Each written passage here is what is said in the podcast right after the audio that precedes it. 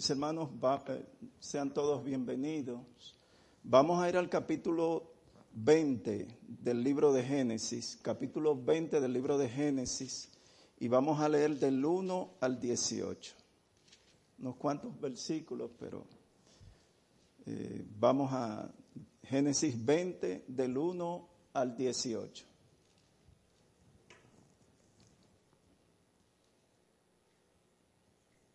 De allí partió Abraham a la tierra del Neguet y acampó entre Cades y Chur y habitó como forastero en Gerar. Y dijo Abraham de Sara su mujer, es mi hermana. Y Abimelech, rey de Gerar, envió y tomó a Sara. Pero Dios vino a Abimelech en sueños de noche y le dijo, he aquí, muerto eres a causa de la mujer que has tomado la cual es casada con marido, mas Abimelech no se había llegado a ella. Y dijo, Señor, ¿matarás también al inocente? No me dijo él, mi hermana es, y ella también dijo, es mi hermano.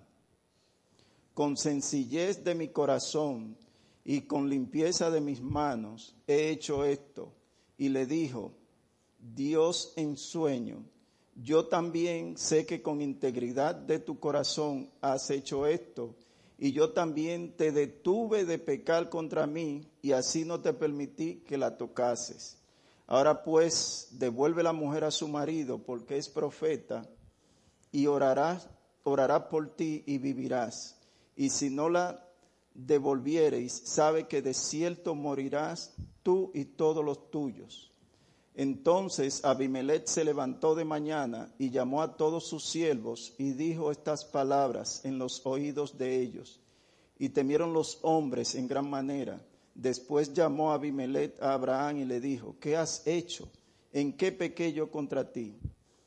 ¿Qué has atraído sobre mí y sobre mi reino tan grande pecado? Lo que no debiste hacer, has hecho conmigo.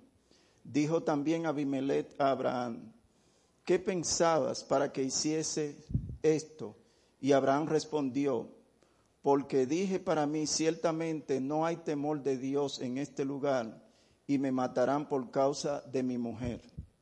Y a la verdad también es mi hermana, hija de mi padre, mas no hija de mi madre, y la tomé por mujer.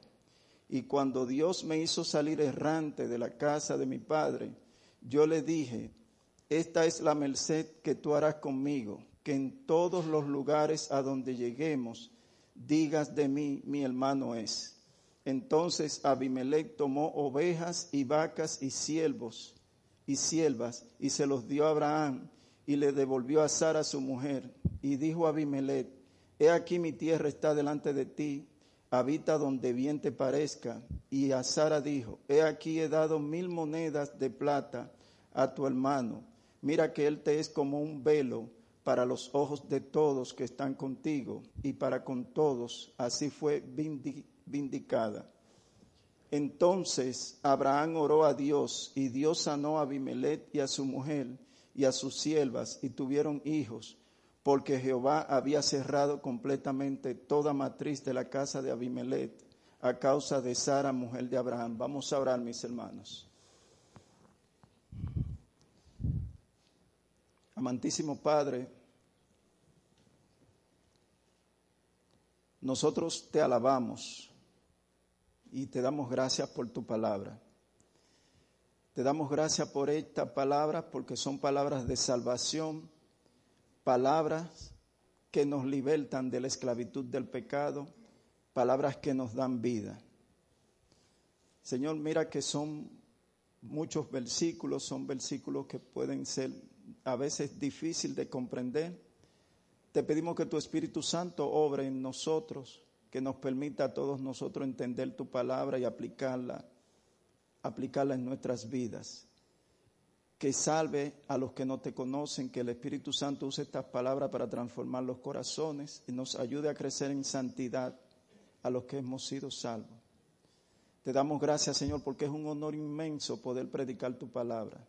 Te damos gracias, Señor, y permite que el nombre de nuestro Señor Jesús sea exaltado en todo momento durante esta predicación. Gracias, Señor, en el nombre de Jesús. Amén. Mis hermanos, nosotros continuamos con el libro de Génesis.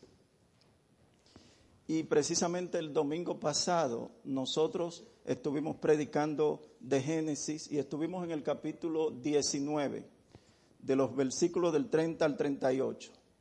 Y nosotros vimos durante la predicación los pecados de Lot y los pecados de las hijas de Lot. Recordamos que cuando Lot se iba a dividir de Abraham, tomó la decisión de irse a Sodoma, cerca de Sodoma, por beneficios materiales. Él vio que la tierra era próspera, que la tierra tenía mucha agua y pensó en beneficios materiales. No buscó el reino de Dios y su justicia, como dice la Biblia. No consultó con Dios, no le oró a Dios, no no tomó en primer lugar a Dios, no lo hizo para la gloria de Dios. Vimos un poco de incredulidad también en, en Lot. Eh, vimos, por ejemplo, que el ángel le insistía que tenía que salir de la ciudad porque iba a ser destruida.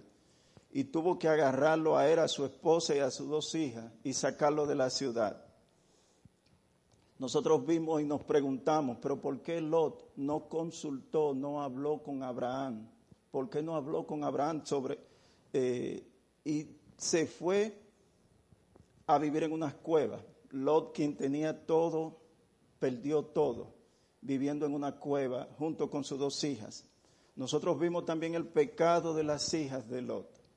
Embriagaron a Lot y las dos, tanto la mayor como la menor, salieron embarazadas.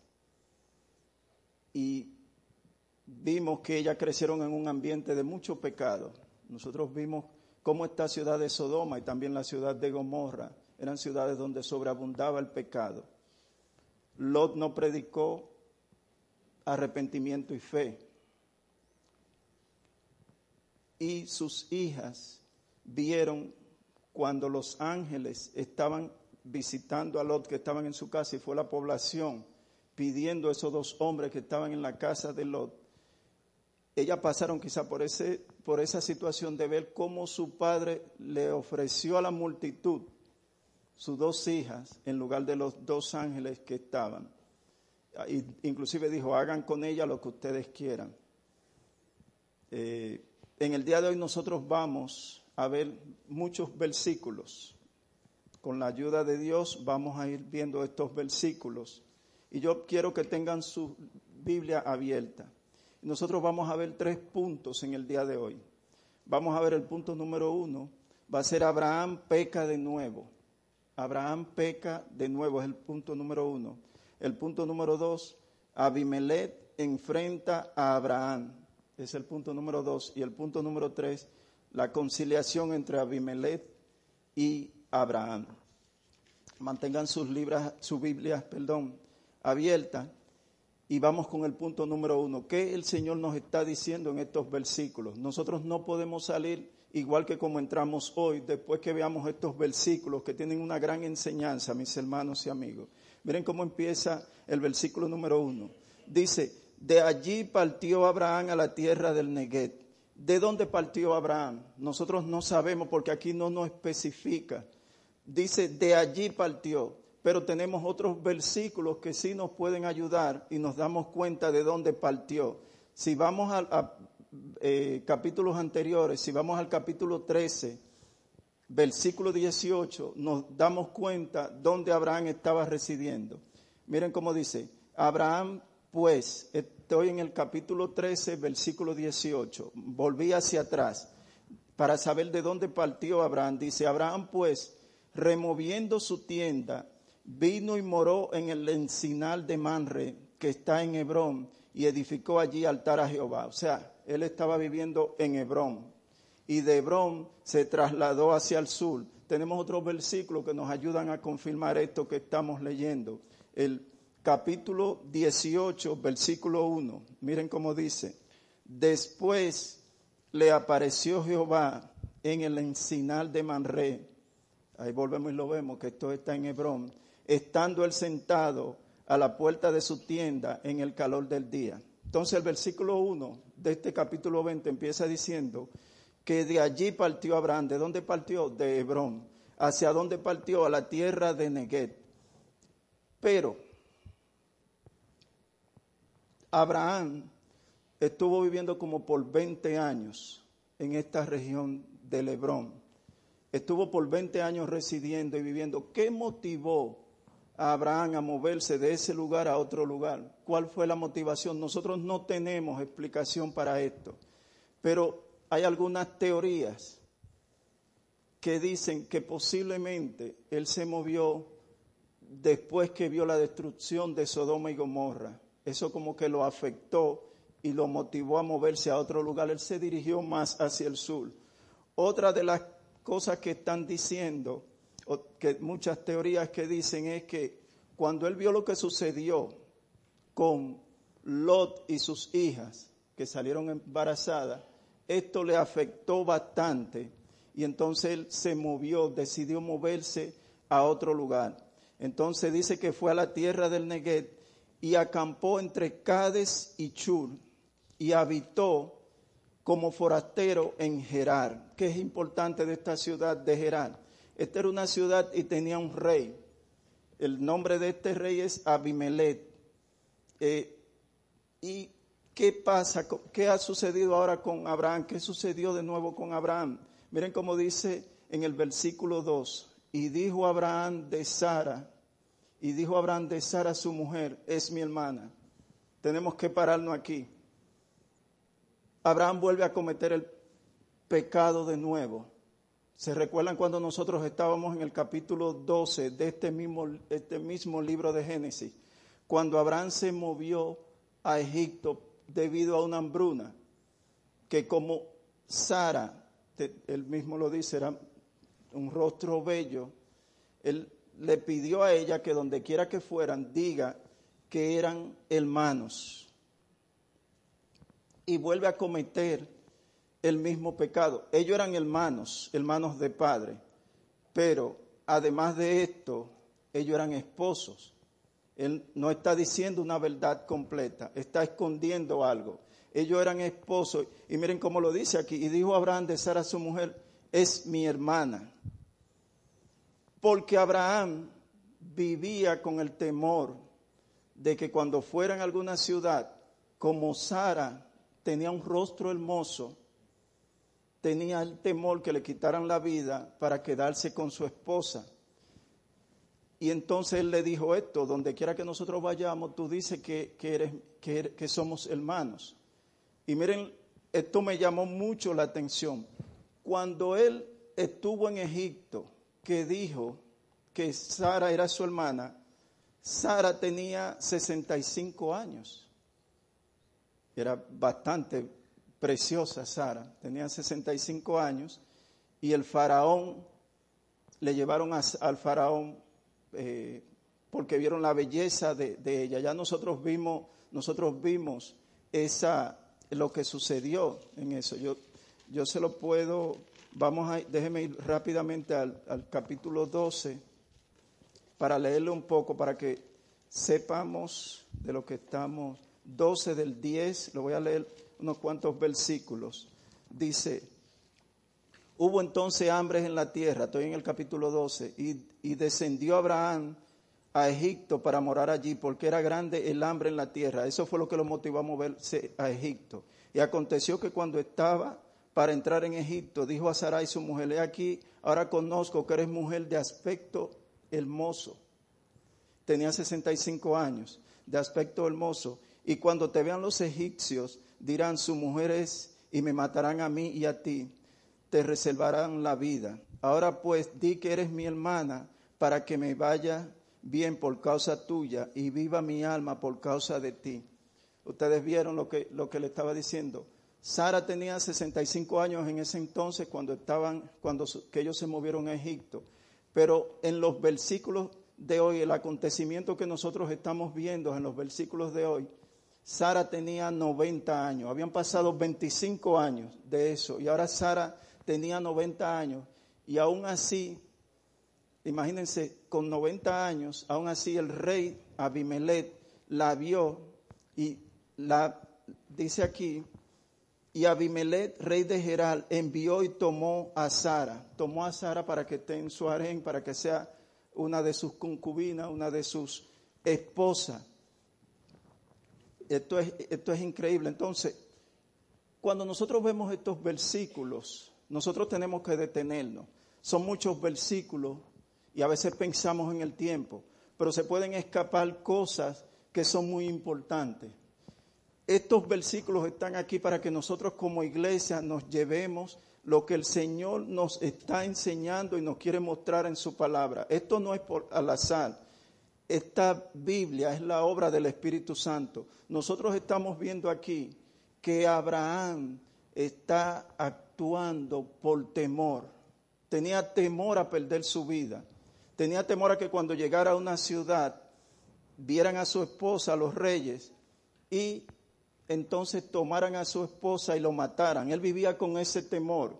Y el temor es un pecado. La Biblia nos dice no temas, no temas, no temas, no temas. Y lo que es peor, muchas veces ese temor nos lleva a pecar. Con esa actitud que estaba tomando Abraham de decirle a su esposa, mira, di que somos hermanos, le estaba poniendo a mentir, número uno. Le estaba llevando a que peque. Él estaba pecando y él estaba actuando por temor. Y Dios nos dice que no, que no tengamos temor de los hombres, sino que tengamos temor de Dios. ¿Cuál es tu temor? ¿A qué tú le temes? ¿Cuál, cosa, ¿Cuál es tu temor que te está llevando a pecar en estos momentos? Medítalo y piénsalo entre tú y Dios. ¿Cuál es tu temor? Y miren cómo dice en Mateo 10, 28. Dice, y no temáis a los que matan el cuerpo, no teman a los que matan el cuerpo, mas el alma no pueden matar. Temed más bien a aquel que puede destruir el alma y el cuerpo en el infierno. Temer a Dios, un temor, temer a Dios, no tener temor a los hombres. Miren lo que estaba haciendo Abraham cometiendo el mismo pecado. Es como si nosotros estuviéramos repitiendo lo que sucedió en Egipto, obligando a, su, a, Sara a mentir. Él mismo está mintiendo y está haciendo que otras personas pequen. Miren cómo dice Eclesiastés 12:13. El fin de todo el discurso oído es este. Eclesiastés 12:13. Temed a Dios y guardad sus mandamientos porque esto es el todo del hombre. Si tenemos que tener temor, es un temor a Dios, temor a Dios, temor reverente a Dios, no temor a los hombres. ¿A qué tú le tienes miedo? ¿Cuál es tu temor? Ese temor te está esclavizando, ese temor te está llevando a pecar, ese temor te está llevando a no confiar en Dios, a no confiar en Dios. Él vio lo que sucedió y lo vimos en el versículo 12. Y aún a pesar de eso, aún a pesar de todo lo que ha hecho Dios en la vida de Abraham, él estaba con ese temor. Él habló mentira. Tenía más temor de perder la vida que a Dios. Oigan esto, mis hermanos. Él tenía más temor de perder su vida más temor que a Dios y Dios nos dice que no tengamos temor, que no tengamos miedo. Entonces, miren cómo continúan eh, en el versículo 3. Ya le había dicho, ya él había dicho que Sara era su hermana. Gerard, o Gerard, tomó, eh, él, vivía en la ciudad de Gerard, perdón, perdón Abimelech tomó a Sara la llevó para su reinado, para su palacio, vamos a decir. Pero miren qué pasó entonces, porque Dios tenía un propósito con Abraham. Y el propósito de Dios siempre se va a cumplir en nuestras vidas, mis hermanos. El propósito de Dios siempre se va a cumplir en nuestras vidas. De la descendencia de Abraham iba a venir el Salvador del mundo. Iba a venir nuestro Señor Jesucristo, nuestro Redentor, nuestro Salvador. Y miren en el versículo 3, pero Dios vino a Abimelech en sueño de noche. Se le reveló Dios a Abimelech. Oigan esto. Y le dijo, he aquí muerto eres. Ustedes ven, estamos, nosotros estamos viendo un Dios santo, un Dios que aborrece el pecado. Miren cómo le está diciendo. he aquí muerto eres a causa de la mujer que has tomado. Dios, Dios aborrece el pecado. Y, y miren cómo nosotros estamos viendo aquí, cuando la Biblia dice que la paga del pecado es muerte, nosotros lo estamos viendo aquí bien claro. Le dijo, Abimele, he aquí muerto eres a causa de la mujer que has tomado, la cual es casada con marido. Ya Abimelech lo sabe, Dios se lo está revelando y Dios le está diciendo que es muerte. Mas Abimelech no se había llegado a ella. Esto es importante, este, este, este, dato que nos está diciendo el Señor aquí. Mas Abimelech no había tenido contacto íntimo con ella. Acuérdense que ellos estaban esperando un hijo, el hijo de la promesa, donde iba a venir, iba, iba a ser también, el, el Mesías iba a ser descendiente de él. Imagínense que él lo hubiese tocado no hubiese venido este, este hijo, porque era un hijo de Sara y de Abraham. Entonces le hace esta aclaración y le dice, le dice eh, Abimelech que no se había llegado a ella y dijo, y miren cómo dice Abimelech hablando con Dios cuando Dios se le reveló en sueño. Y dijo, Señor, matarás también al inocente. Oigan esto. y nos recordamos de, de Abraham cuando estaba intercediendo por Sodoma y por Gomorra y, le dice, matarás también al inocente. No me dijo él, mi hermana es. Y ella también dijo, es mi hermano. Ellos, le, ellos no le dijeron, Abraham no le dijo que, que Sara era también su esposa. ¿Con qué intención, con qué motivación nosotros decimos las cosas? ¿Con qué intención, con qué motivación? ¿Con qué intención Abraham dijo, oye, es mi hermana? Eran medios hermanos porque eran hermanos de padre, pero ¿por qué no dijo que ellos también eran esposos? ¿Por qué escondió esa verdad? Él estaba mintiendo ahí, en cierta forma. Piensa con qué intención tú dices las cosas a los hermanos, con qué intención tú te diriges y hablas con las personas. Dios escudriña los corazones, Dios escudriña los corazones. Entonces sigue diciendo, no me dijo él, mi hermana es, y ella también dijo, es mi hermano. Y miren cómo dice Abraham, eh, eh, perdón, Abimelech, estas palabras, sigue diciendo, con sencillez de mi corazón y con limpieza de mis manos he hecho esto. Y le dijo Dios en sueño, la respuesta de Dios, mis hermanos, es impresionante. Después que Abimelech le dijo que con sencillez de mi corazón y con limpieza de mis manos he hecho esto, le dijo Dios en sueño. Miren cómo le dice Dios. Yo también sé que con integridad de tu corazón has hecho esto, porque Dios conoce todo. Dios escudriña los corazones. Y miren cómo la segunda respuesta que le da Dios, que me quedé impresionado y dice, y yo también te detuve de pecar contra mí y así no te permití que la tocases. Ustedes ven que toda la gloria es para Dios. Toda la gloria es para Dios. Vuelvo y le, leo la segunda parte. Yo también, la segunda parte dice, y yo también te detuve de pecar contra mí, y así no te permití que la tocases. Él no pecó, que Dios no se lo permitió. Está claro aquí como lo dice yo también te detuve de pecar contra mí y así no te permití que la tocase. Ustedes ven que nosotros estamos delante de un Dios soberano, un Dios todopoderoso. Nuestra salvación, mis hermanos, descansa en Dios. Nuestra salvación descansa en Dios, nuestra salvación es una obra de Dios. Y miren cómo le sigue diciendo. Ahora, pero antes de seguir en el versículo 7 hay algo que nos llama la atención, mis hermanos. Si nosotros ponemos una balanza de quién pecó más entre Abraham y Abimelech, definitivamente que Abraham pecó, lo indujo a ir a pecar, porque le escondió que Sara era su esposa. Le escondió que ellos eran esposos. Solamente le dijo una media verdad. Y sin embargo, nosotros estamos viendo aquí en la palabra de Dios que a quien Dios le está reprochando, no voy a decir esa palabra, a quien Dios le está advirtiendo, le está diciendo que le espera la muerte porque, porque pecó, es Abimelech. Esto tiene que llamarnos la atención porque yo no veo aquí en ninguno de los versículos que el Señor le está diciendo a Abraham que pecó. Nosotros no estamos viendo eso.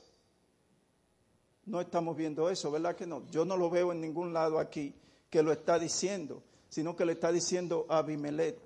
Y lo que voy a decir no quiero que lleve que lleve a confusión. Lo que sucede, y quiero decirle también que nosotros los cristianos no tenemos licencia para pecar. El pecado, Dios aborrece el pecado, la paga del pecado es muerte. El cristiano no debe de pecar, el cristiano no debe de... Nosotros pecamos pero no practicamos el pecado. Quiero aclarar esto. Y me llamó mucho la atención que veo que le está diciendo a Abimelech lo que le va a pasar y no veo aquí que le está diciendo algo a Abraham. Y lo que sucede, mis hermanos, que Abraham le creyó a Dios y le fue contado por justicia. En otras palabras más sencillas, Abraham tuvo fe en Dios. Abraham confió en Dios. Abraham fue justificado por Dios. ¿Qué significa que fue justificado? Abraham fue declarado justo delante de Dios. Abraham fue declarado justo, mis hermanos, delante de Dios. ¿Qué significa esto? Nosotros, tú y yo, fuimos declarados justos delante de Dios nuestros pecados fueron perdonados, nuestros pecados pasado, presente y futuro. Nosotros delante de Dios somos declarados justos delante de Dios. No hay condenación para los que creen en Cristo Jesús. Abraham tuvo fe en Dios y le fue contado por justicia. Y miren lo que le dice en el versículo número 7. Ahora pues devuelve la mujer a su marido porque es profeta. Es la primera vez que se emplea esta palabra profeta en, la Biblia. El profeta ora, eh, eh, intercede por los demás, habla de parte de Dios y, y el Señor le está diciendo, ahora pues devuelve la mujer a su marido porque es profeta y orará por ti y vivirás.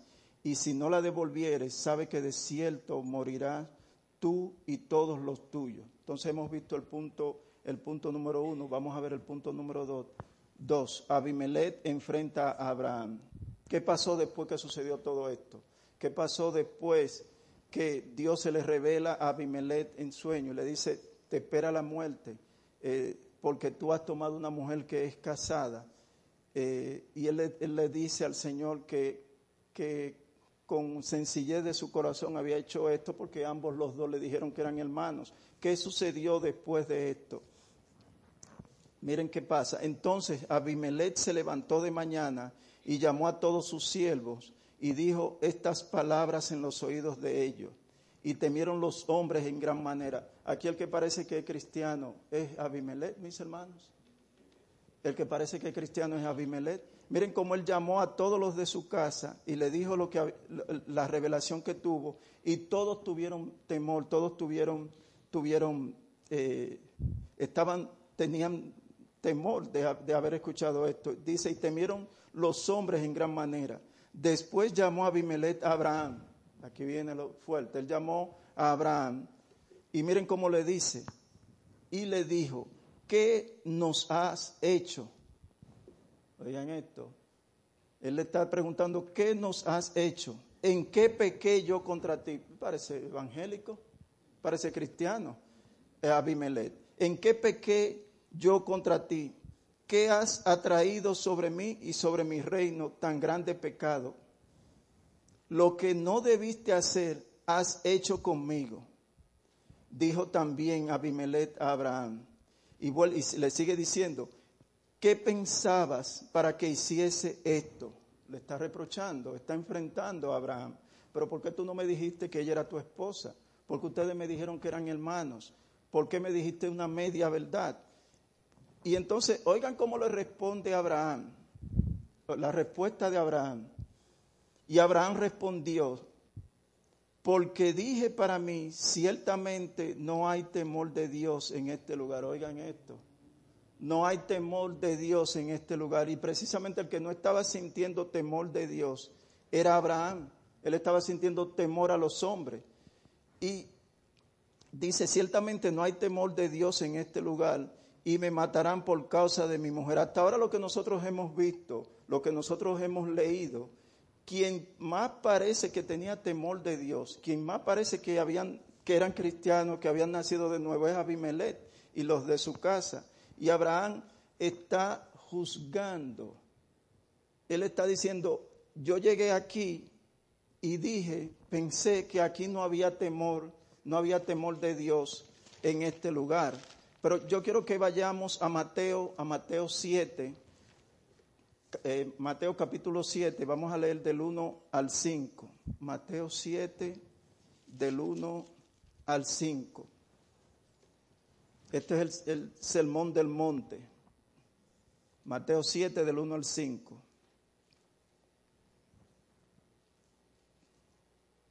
No juzguéis Voy a esperar que lo tengan. No Mateo 7, capítulo 7 del 1 al 5. Dice, no juzguéis para que no seáis juzgados, porque con el juicio con que juzgáis seréis juzgados. Y aquí viene esto que se le aplica bastante a Abraham, que se nos aplica a nosotros también. ¿Y por qué miras la paja que está en el ojo de tu hermano y no echas de ver la viga que está en tu propio ojo?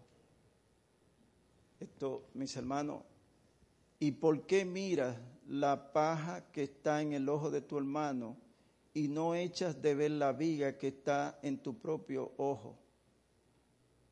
¿O cómo dirás tú a tu hermano, déjame sacar la paja de tu ojo y he aquí la viga en el ojo tuyo? Hipócrita, sigue diciendo, saca primero la viga de tu propio ojo y entonces verás bien para sacar la paja del ojo de tu hermano.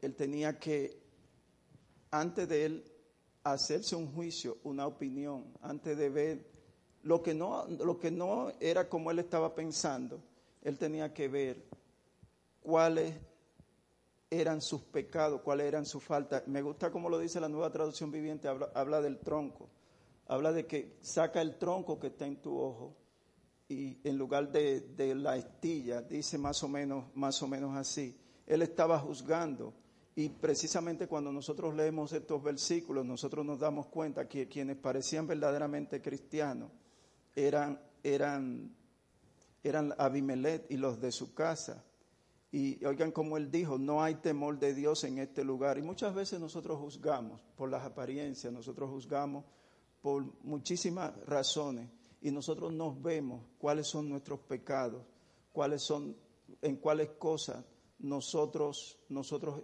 pecamos con Dios. Muchas veces nosotros hacemos prejuicio por cualquier cosa. Muchas veces cuando escuchamos un versículo, decimos ese versículo se le aplica a mi vecino ese versículo se le aplica a un familiar que tengo, pero nosotros no, no, no, no lo aplicamos la palabra a nosotros.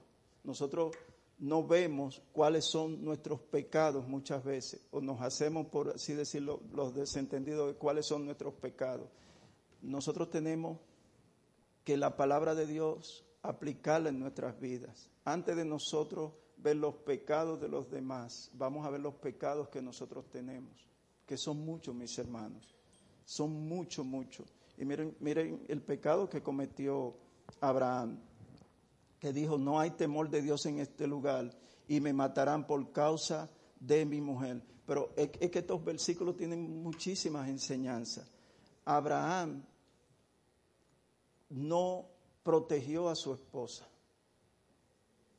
Abraham puso en riesgo inclusive la integridad de su esposa puso en riesgo, podríamos decir, hasta la vida de su esposa, Le dijo, no, di que somos hermanos. Ella se la llevaban para los palacios. En Egipto se la llevaron para donde el palacio del faraón y aquí se la llevaron para la casa o el palacio de Abimelech.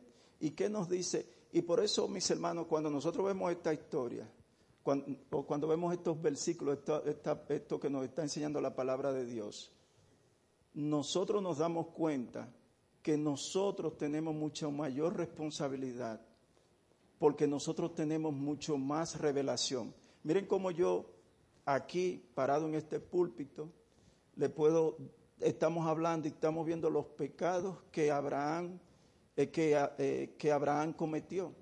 Y estamos diciendo que él no protegió a su esposa, no hizo lo que dice Efesios capítulo 7, creo 25, que dice que, que ame a tu esposa. Oigan esto lo que dice ame a tu esposa como Cristo amó a la iglesia.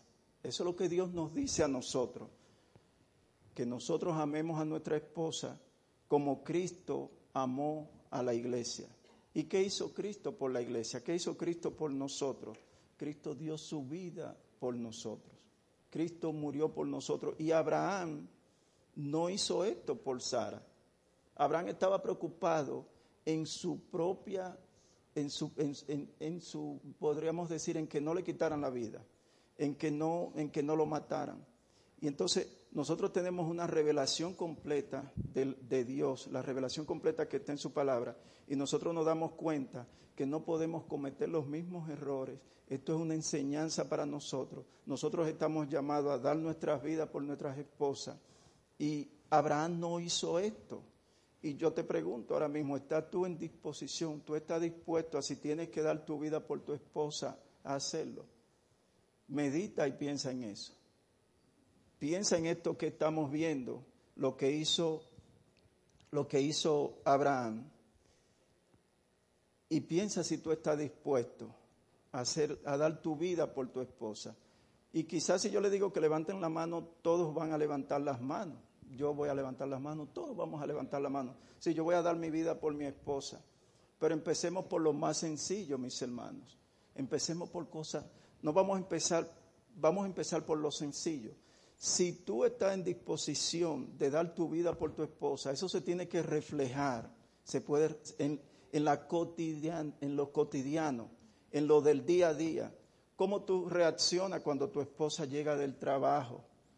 que trabaja ocho horas igual que tú, tu esposo, tú, tú, también trabajas ocho horas, y ella después que llega, tú te sientas a ver la noticia, a ver el juego de béisbol, el juego de fútbol, y ella está entonces atendiendo a los niños, preparando a los niños que van para la escuela el otro día, tienen que cocinarte, prepararte la comida. Vamos a empezar por lo más sencillo. Yo no estoy diciendo esto, mis hermanos, para para ser popular entre la población femenina de la iglesia. Yo estoy diciendo esto, mis hermanos, porque es una realidad. Si tú estás en disposición de dar tu vida por tu esposa, como lo dice la palabra de Dios, tienes que empezar por lo más sencillo. Te preocupa tú cuando ella tiene, cuando ella se siente triste. Le muestra tu amor, que verdaderamente tú la amas, que verdaderamente es importante en tu vida. Vamos a empezar por lo más sencillo, mis hermanos. Entonces sí podremos decir que yo estoy en disposición de dar la vida por mi esposa. Entonces, sigue diciendo, seguimos porque son muchos versículos. Dice, entonces, miren cómo dice, y Abraham respondió, porque dije para mí, ciertamente no hay temor de Dios en este lugar, y me matarán por causa de mi mujer. Y a la verdad también es mi hermana. Es cierto, ellos eran hermanos, ellos eran hermanos. Hija de mi padre, mas no hija, no, no hija de mi madre, y la tomé por mujer. Es, cierto, ellos eran medio hermanos, pero ¿por qué? Porque él no dijo la verdad como es. ¿Por qué no dijo las cosas claras? Mira, ella y yo somos, somos hermanos, somos hermanos de padre, eh, somos hermanos de padre, pero ella, ella es también mi esposa. ¿Por qué no dijo esto? Por temor, tuvo temor el temor lo llevó a, mentir, el temor lo llevó a que su esposa mintiera, el temor lo llevó a no buscar la gloria de Dios. Porque en este caso, ¿qué significaba buscar la gloria de Dios? Es decir, las cosas como son. Nosotros somos hermanos, defender a su esposa, eso la integridad de su esposa, inclusive la vida de su esposa. Eso significaba buscar la gloria de Dios, cosa que él, que él no hizo. Entonces, sigue diciendo, y cuando Dios me hizo salir varias, varias cosas, Él está, Él está justificando lo que hizo. Está justificando aquí, y esto lo podemos ver en los versículos, dijo, más hija de mi padre, más hija, no hija de mi madre, y la tomé por mujer. Está buscando una justificación. No hay justificación para el pecado. Cuando nosotros pecamos no hay justificación, mis hermanos y amigos que nos visitan. No hay ningún tipo de justificación para lo que Abraham estaba haciendo. Y dice, y cuando Dios me hizo salir errante de la casa de mi padre, yo le dije, esta es la merced que tú harás conmigo, que en todos los lugares a donde lleguemos digas de mí, mi hermano, mi hermano es. Inclusive, ahí se podría ver como si estuviera, si estuviera eh, culpando en cierta forma a Dios cuando dice, y cuando Dios me hizo salir errante de la casa de mi padre, eh, él está buscando justificación para lo que, lo, que, lo que estaba haciendo. Primera justificación dijo que pensé que no había temor de Dios en este lugar. Segunda, la segunda, la segunda justificación es que está diciendo nosotros no somos nosotros, eh, ella es mi hermana de verdad, pero no dijo la gran verdad de que ellos eran esposos. Y también aquí está diciendo, y cuando Dios me hizo salir errante de la casa de mi padre, yo le dije, esta es la merced que tú harás conmigo, que en todos los lugares a donde lleguemos digas de mí, mi hermano, mi hermano es. Entonces hemos visto dos puntos, el primer punto, el segundo punto. Vamos a ver ahora el último punto, el punto número tres, la conciliación entre Abimelech y Abraham. Entonces Abimelech, después de todo esto, vuelvo y digo, Abimelech, el que parecía cristiano, era, fue, era Abimelech. Dice, entonces Abimelech tomó ovejas y vacas y siervos y siervas y se los dio a Abraham y le devolvió a Sara su mujer. Le devolvió a Sara. Acuérdense que Dios le había dicho que tenía que devolver a Sara porque era casada y que de lo contrario él, iba a morir. Estamos viendo la santidad de Dios. Dios aborrece el pecado y le devolvió entonces a Sara. Y dijo a Abimelech, he aquí mi tierra está delante de ti, habita donde bien te parezca. Oigan esto, después de esa situación en que lo sometió lo puso en peligro de muerte, Abraham, miren cómo él le está respondiendo, habita donde bien te parezca. Y a Sara dijo, he aquí he dado mil monedas de plata a tu hermano, mira que él te es como un velo para los ojos de todos los que están contigo y para con todos así fue vindicada por el daño quizá que le había hecho, le dio esas monedas de plata. Acuérdense, lo mismo hizo el faraón en el versículo 12 cuando lo vimos la última vez que predicamos de ese versículo. Eh, la actitud de Abimelech. Y entonces, Abraham, miren aquí en el 17, entonces Abraham oró a Dios y Dios sanó a Abimelech y a su mujer y a sus siervas y tuvieron hijos. Dios lo frenó para que no pecara. Y aquí algunos autores dicen que se vieron afectados posiblemente por alguna enfermedad que no le, no le permitía salir embarazada a sus siervas, a su mujer de Abimelech. Posiblemente dicen algunos otros que tuvo afectado eh, Abimelech con problemas de, de, impotencia, pero esos son, esos son, vamos a decir, son teorías que hay de esto. Pero vemos que Abraham oró a Dios y Dios sanó a Abimelech y a su mujer y a sus siervas y tuvieron hijos, oigan aquí, y tuvieron hijos porque Jehová, o sea, porque Dios había cerrado completamente toda matriz de la casa de Abimelech a causa de Sara, mujer de Abraham. Y este último versículo, porque Jehová había cerrado completamente toda matriz de la casa de Abimelech. hermanos, nosotros estamos viendo que Dios es un Dios soberano, es un Dios que está en control de todas las cosas. Nada se le escapa a Dios de sus manos.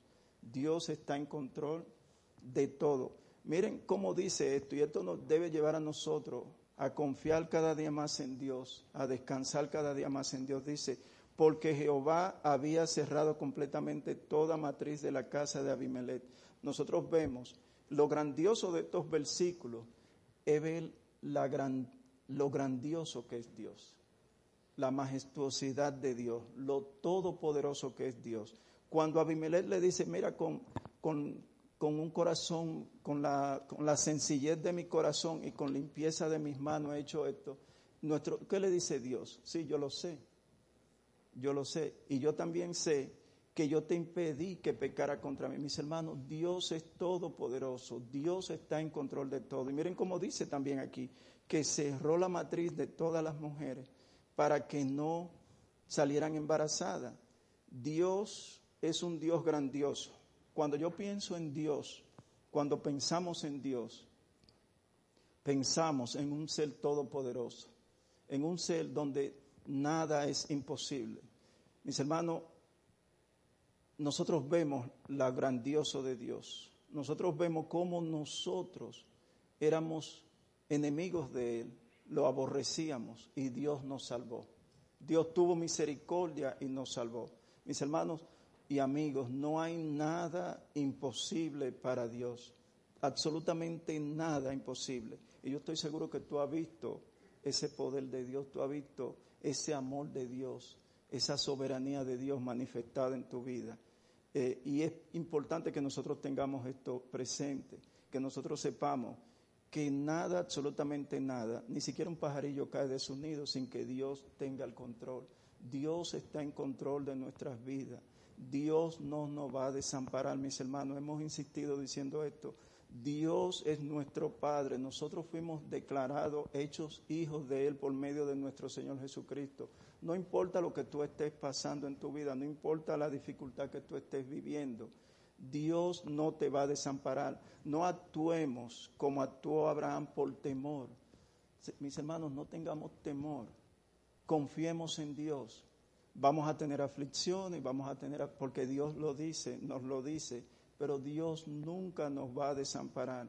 Yo no sé qué es lo que te, que te está preocupando, yo no sé cuáles son tus temores, cuáles son tus preocupaciones, pero confía en Dios, descansa en Dios, mis hermanos, descansa en Dios, que Dios no te va a desamparar.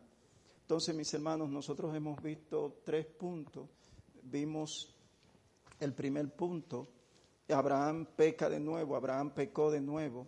Eh, vimos cómo Abimelech enfrentó a Abraham y vimos la conciliación entre Abimelech y Abraham.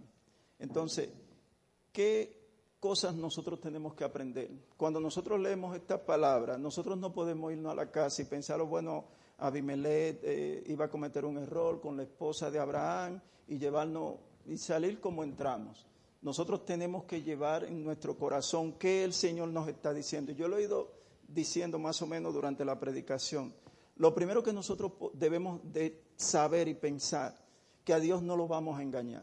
Dios escudriña los corazones. Dios conoce lo que nosotros pensamos.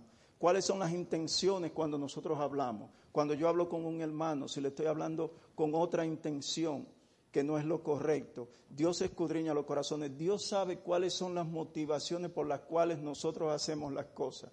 Dios sabe cuál es mi motivación, cuáles son tus motivaciones. Dios conoce todo. Mis hermanos, nosotros no vamos a engañar a Dios. Dios es un Dios todopoderoso. Y esto a mí me llena, nos debe de llenar, no solamente a mí, a todos nosotros, nos debe de llenar de alegría, de regocijo, nos debe de llenar de felicidad el saber que Dios escudriña nuestros corazones. Dios es todopoderoso. Dios sabe lo que yo estoy pensando. Dios sabe lo que voy a hacer mañana, lo que, voy a, lo que hice ayer. Dios conoce todo. Y por eso, para mí el versículo clave es cuando, cuando Abimelech le dice que, que, con sencillez del corazón y con limpieza de mis manos he hecho esto. Y Dios le dijo, yo sé con qué, que con integridad de tu corazón lo, has hecho. Y dice, yo también sé que con, yo también sé, yo también te detuve de pecar contra mí y así no te permití que lo tocase. Además de ver que Dios escudriña los corazones, nosotros vemos que Dios está en control de todo. Mis hermanos, descansemos en Dios, porque Dios está en control de todo. No vivamos con esas ansiedades, con esas preocupaciones, viviendo con temor, temor del día a día, qué va a pasar mañana, qué va a pasar si yo llego a, 70 años y no tengo ni un chela en el banco, no tengo, ni un, no tengo dinero en el banco, qué va a pasar si, si todavía debo la casa, qué va a pasar, mis hermanos, quitémonos de eso, preocupémonos por el reino de Dios y su justicia, preocupémonos por predicar el Evangelio, preocupémonos por vivir en santidad, pidámosles al Señor que nos ayude a vivir en santidad, pidámosles al Señor que nos ayude a ser fiel a su palabra, pidámosles eso al Señor, mis hermanos. Y dice la palabra de Dios que las demás cosas serán añadidas cuando nosotros nos preocupemos por el reino de Dios y su justicia. Entonces, Dios conoce, vuelvo y le repito, las motivaciones de nuestro corazón. ¿Con qué motivo yo hago las cosas? Yo puedo hacer cosas, yo puedo hacer obras de caridad buscando que los hombres me alaben, buscando eh, que los hombres me exalten. Dios conoce nuestros corazones. Pidámosles a Dios que ponga un corazón conforme a su voluntad. Pidámosles eso al Señor. Eh, juzgar a los demás. Nosotros vimos como, como dijo Abraham, yo pensé que aquí no había temor de Dios y resultó ser que, nos, eh, que los que parecían cristianos eran Abimelech y los de su casa. Nosotros tenemos que ver, aplicar esta palabra en nuestras vidas. Nosotros tenemos muchos pecados apliquemos estas palabras en nuestra vida, apliquemos el sermón del monte en nuestras vidas, apliquemos todos los libros de la Biblia en nuestra, en nuestra, eh, eh, apliquémoslos a nuestras vidas. Dios es soberano, temor a los hombres, no podemos tenerle temor a los hombres, mis hermanos. Tengámosle un temor reverente a Dios. Por amor a Dios, no tengamos temor a pecar. Yo por amor a ese Dios grandioso tengo temor a pecar. Si tú estás aquí sin Cristo, esas esa aplicaciones que dije fue para los que han nacido de nuevo, los que, los que nos hemos arrepentido por la misericordia de Dios. Pero ahora, si tú estás aquí sin Cristo, ¿qué tú escuchaste de estos versículos? ¿Qué cosa te llamó la atención al tú escuchar estos versículos? Y nos, lo que yo te puedo decir es que podemos ver que Dios aborrece el pecado. Dios aborrece el pecado. Y nosotros podemos, ustedes pueden ver, mis amigos que nos visitan, que están sin Cristo, que la paga del pecado es muerte. Por eso fue que le dijo a Abimelech que lo que le espera es la muerte porque había pecado. Dios aborrece el pecado. Dios aborrece el pecado. Tú tienes que arrepentirte. Tienes que arrepentirte pedirle perdón a Dios por tus pecados y, y confiar en nuestro Señor Jesucristo. Porque, como lo vimos aquí, la paga del pecado es muerte y no hay condenación para los que están en Cristo Jesús. Porque Cristo pagó por nuestros pecados en la cruz. Pero si tú estás en Cristo, tienes que arrepentirte. Si sientes que estas palabras te han llegado al corazón, si quieres que oremos por ti, nosotros podemos orar por ti. Cualquiera de los líderes puede orar por ti cuando terminemos el servicio. No podemos orar por ti, podemos explicarte con más detalle el evangelio de Cristo, por qué Cristo vino al mundo, por qué murió por nuestros pecados. Puede acercarte a cualquiera de nosotros que estamos en la disposición y queremos hacerlo, no para nuestra gloria, sino porque con eso nosotros exaltamos el nombre de Dios y vivimos para su gloria. Vamos a orar, mis hermanos. Señor, estas palabras tienen muchas enseñanzas como es toda tu palabra, toda la Biblia. Nosotros te damos gracias, Señor, porque eh, vemos tu grandeza, vemos que tú eres un Dios soberano, vemos que eres un Dios que escudriña los corazones, que está en control de todas las cosas. Vemos cómo no podemos actuar por temor, no podemos dejar que el temor nos domine, que no, no tener temor a los hombres, sino un temor reverente al Dios Todopoderoso. Señor, que estas palabras queden grabadas en nuestros corazones, que nosotros las apliquemos cada día más en nuestras vidas. Ayúdanos, Señor, a vivir en santidad, a obedecer tu palabra, a amarte cada día más. Gracias, Señor, en el nombre de Jesús. Amén.